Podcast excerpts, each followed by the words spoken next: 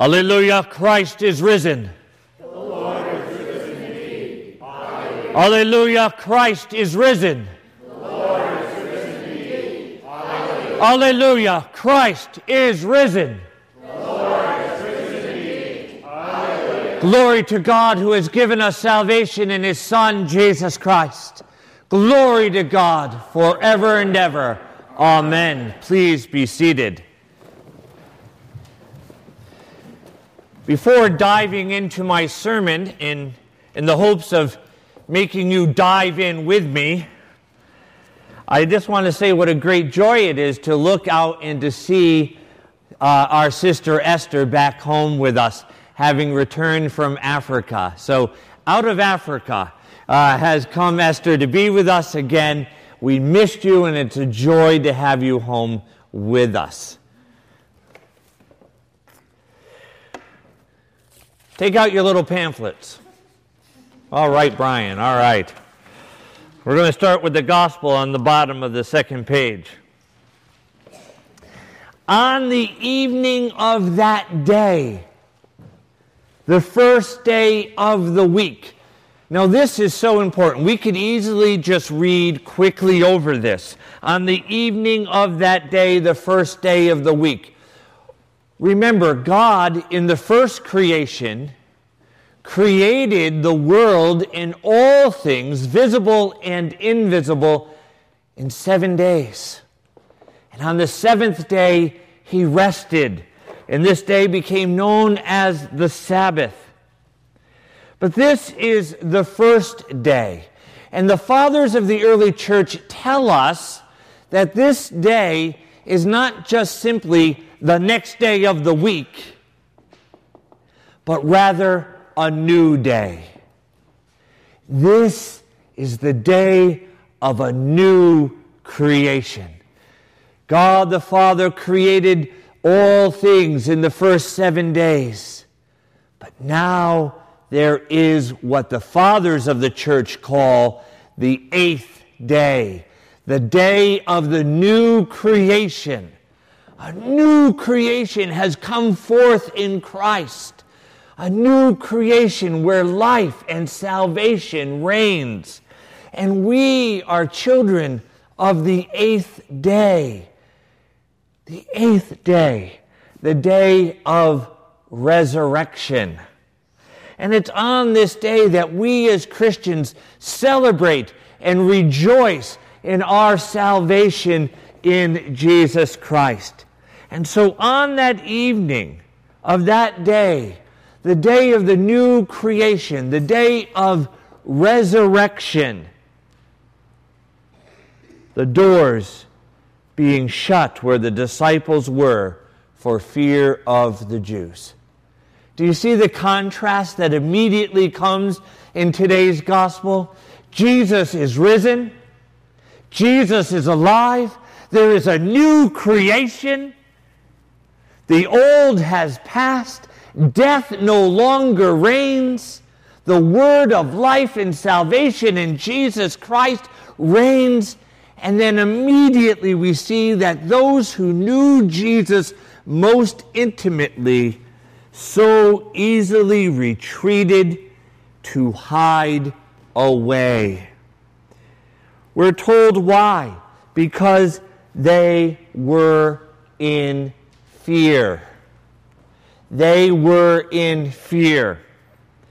How many of you have ever found yourself hiding away because of fear?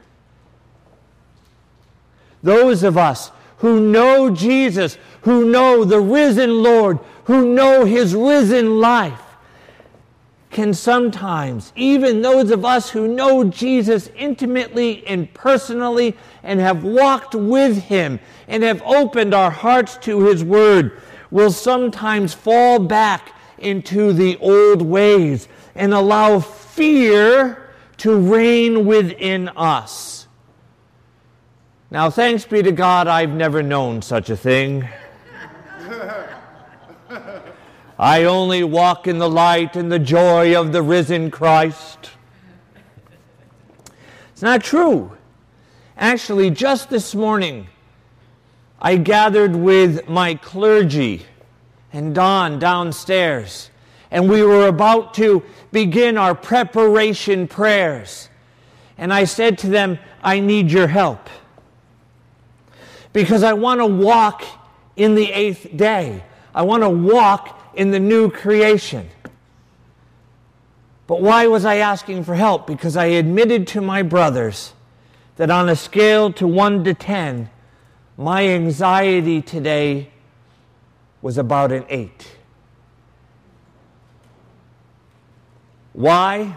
None of your darn business. But about an eight. I feel gripped. I felt it as I was falling asleep. I felt it when I was turning over during the night. I felt it when I awoke. And my thir- first thought was, can't Father Bruce do it? No.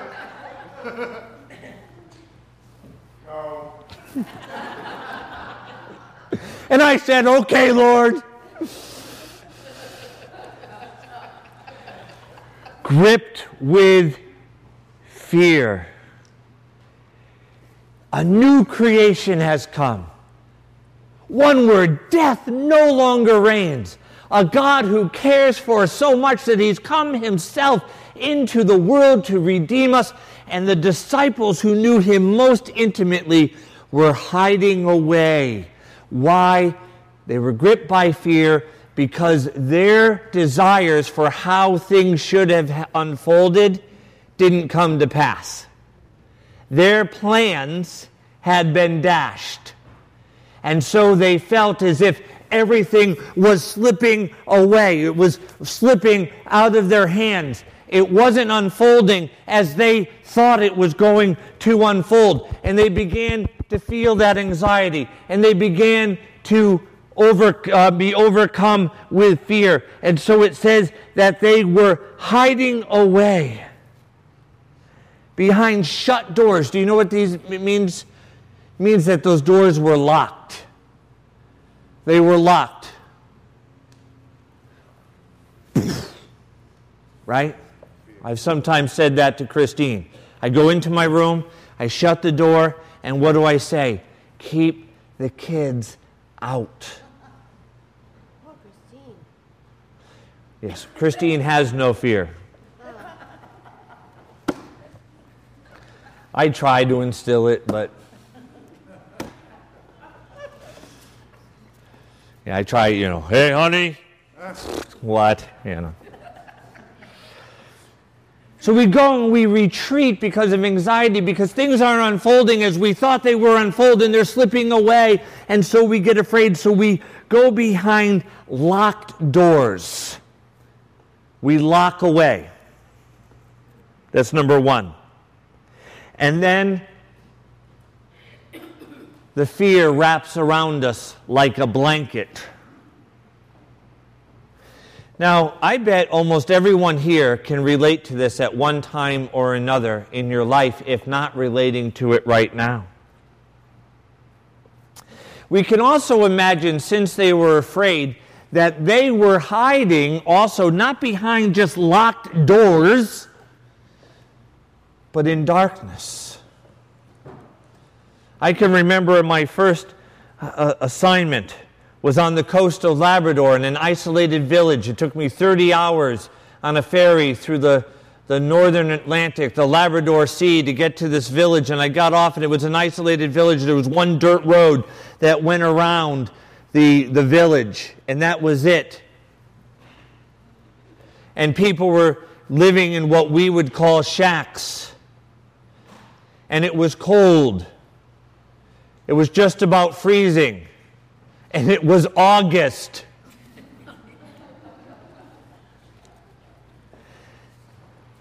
And I remember one time just becoming so afraid because I was away from everything that made me secure. I was away from family. I was away from my home. I was away from Yankee Stadium. I was away from all of these things.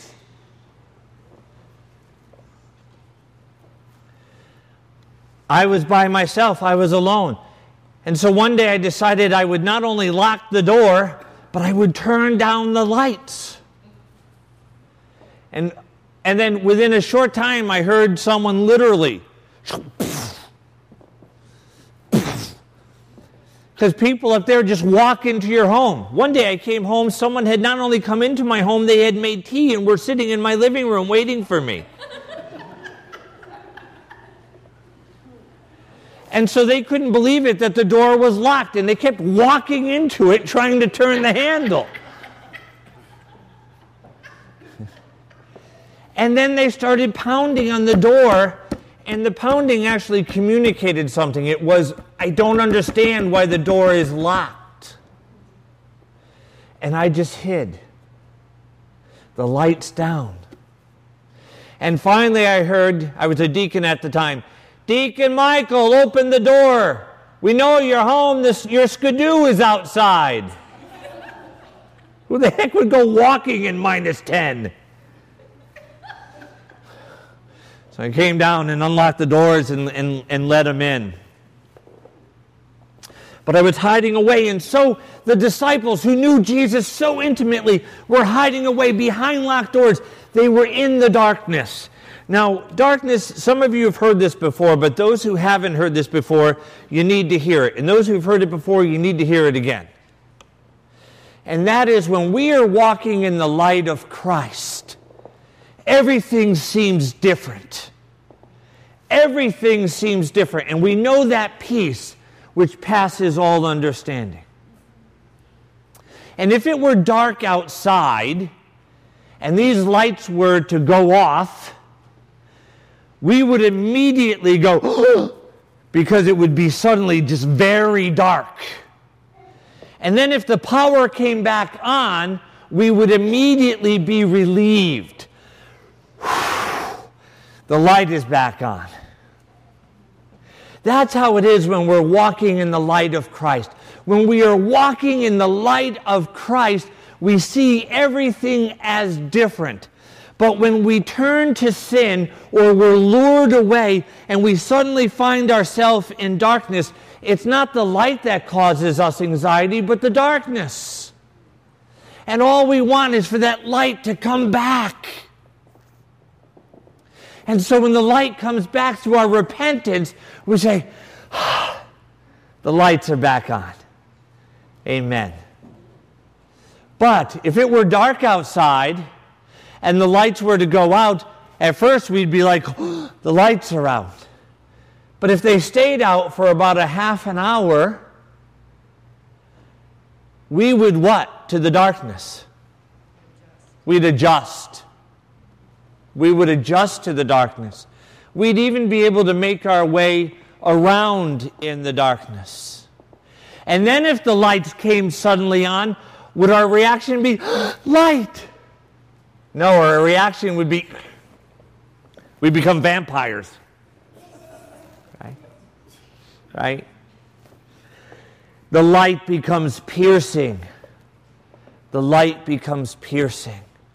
And this is how it is in our spiritual walk. When we are walking in the light of Christ, everything is new. And if we fall away from that light and continue to walk in that darkness, we adjust. And then, every time we hear the word of God or run into our priest at the local grocery store, it's as if someone is putting a bright light into our eyes when our eyes have adjusted to the darkness. And so here the disciples are behind locked doors, hiding in the darkness, gripped by fear. Fear keeps them from coming out and to coming back into the light. But then what happens? The risen Lord comes to them. The risen Jesus, he comes to them into the midst of their darkness, into the midst of their hiding away. And what does he say? Peace be with you. In the midst of your hurt, in the midst of your fear, as you are locked away, as you are hiding in the darkness, my word for you is peace. Peace. Every week we end the Mass with the peace of God, which passeth all understanding. And that's just how Jesus talketh back theneth. Passeth all understanding. The peace of God which passeth all understanding. That means, how can it be understood? That means it's a peace that the world cannot understand. It is a peace that darkness cannot understand. It is a peace that fear cannot understand. It is a peace that the world and the desires and passions of our flesh cannot understand. And He comes into the midst of our hearts when we are locked away, when we are hiding away, and He offers us peace. Now, is peace the same as happiness? No. It's greater than happiness. Now, we do have moments of happiness. I remember on the day of our wedding, I first saw you entering the church in the white. There was that happiness. And so we get moments of happiness, but you know what I needed for the rest of the marriage? Peace. It's not always happy, but there's peace. And what does that peace come from? The peace comes from that in the midst of trials and tribulations and struggles that we have had, that we walk in Christ. And we know that peace. That peace. And so Jesus comes and says, peace be with you. Now notice the next line right after this. He says, when He had said this, He showed them His hands and His side. Why is that important?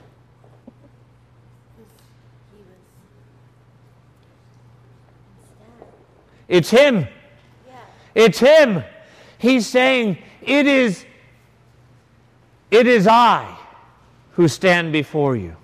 I was trying to debate if it's it is me or if it is I. I wasn't sure. So is it I? Good, because that's what I went with. It is I. It is I. The same one who died for you is the one who comes now into the midst of your fear, into the midst of your anxiety, as you're hiding away behind locked doors, as you're hiding away in the darkness. It is I, your Lord, who loved you so much that I died for you. It is I. It is I. He shows them His hands and His feet, I mean His hands and His side, that they may know that it is the same Lord that has been their friend all along. He has been your friend all along. It is your friend and your God who comes among you and says, peace be with you. It's also important that He showed the side. Remember, while Jesus was sleeping, the spear entered His side, and what flowed out of His side? Blood and water. And remember, it was when Adam was sleeping, the first Adam, the first man of the old creation, that from his side the rib was taken and his bride was created. And now from the side of the second Adam, the new creation, the bride is created. That is His church by baptism and by His blood. We, the bride, come from the side of our groom, the Lord. It's when they received Him in the midst of this that it says they were glad to see the Lord. They were glad to see the Lord. But then he says to them again, peace be with you. Peace, what we need in order to walk out of the darkness, out from behind locked door, locked doors, out into the world, to live as Christ in the midst of the world, is we need the peace of the risen Lord. Peace be with you. But now that we have this peace, now that he is calling us out of our cages, now that he's calling us back to be in the world but not of the world,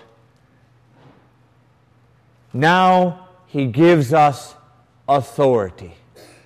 When you're in fear, who has the authority? What? The devil, fear.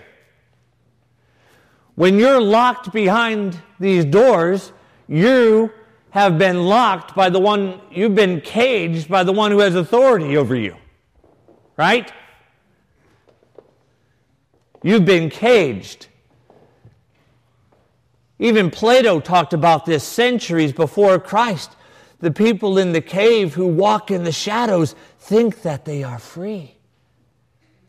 They are in darkness.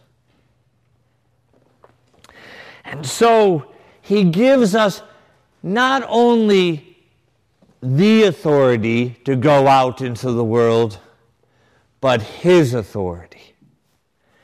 And he says, as the Father has sent me into the world, is he of the world? No, he is of heaven. He is the Lord of heaven and earth. He is not of the world, but by his Father's authority, he came into the world. Just as the Father has sent me, even so I send you. So have no fear. Because, you know, it is not your own strength that you're relying on. Let me assure you, if you rely on your own strength, even if you're as buff as someone like myself,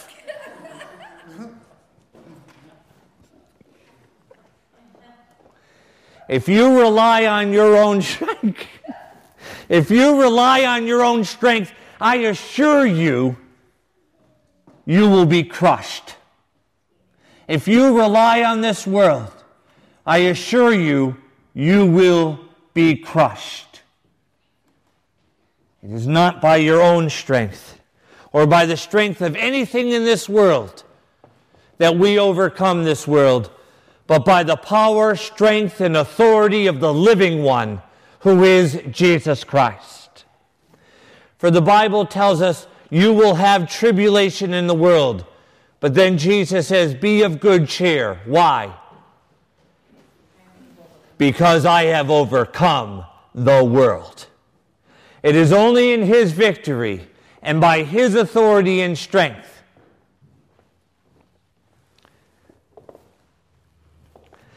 And then he says to the apostles, breathing upon them, receive the Holy Spirit. If you forgive the sins of any, they are forgiven. And if you retain the sins of any, they are retained. And to this very day in the church, every priest and bishop who is ordained has hands laid upon them by bishops who had hands laid upon them by bishops going back to the apostles, and they breathe on the ordained, and they say, receive the Holy Spirit. Whose sins you forgive, they are forgiven. Whose sins you retain, they are retained.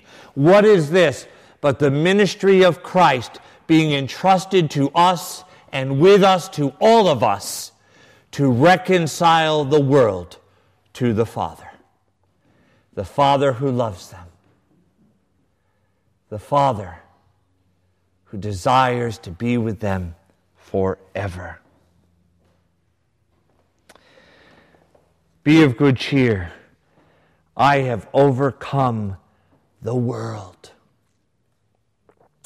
And so what I'm going to do right now is I'm going to ask Father Bruce to come down here with me. And I'm going to invite everyone, and we're going to lay hands on you. And we are going to breathe on you. And we are going to say, do not be afraid,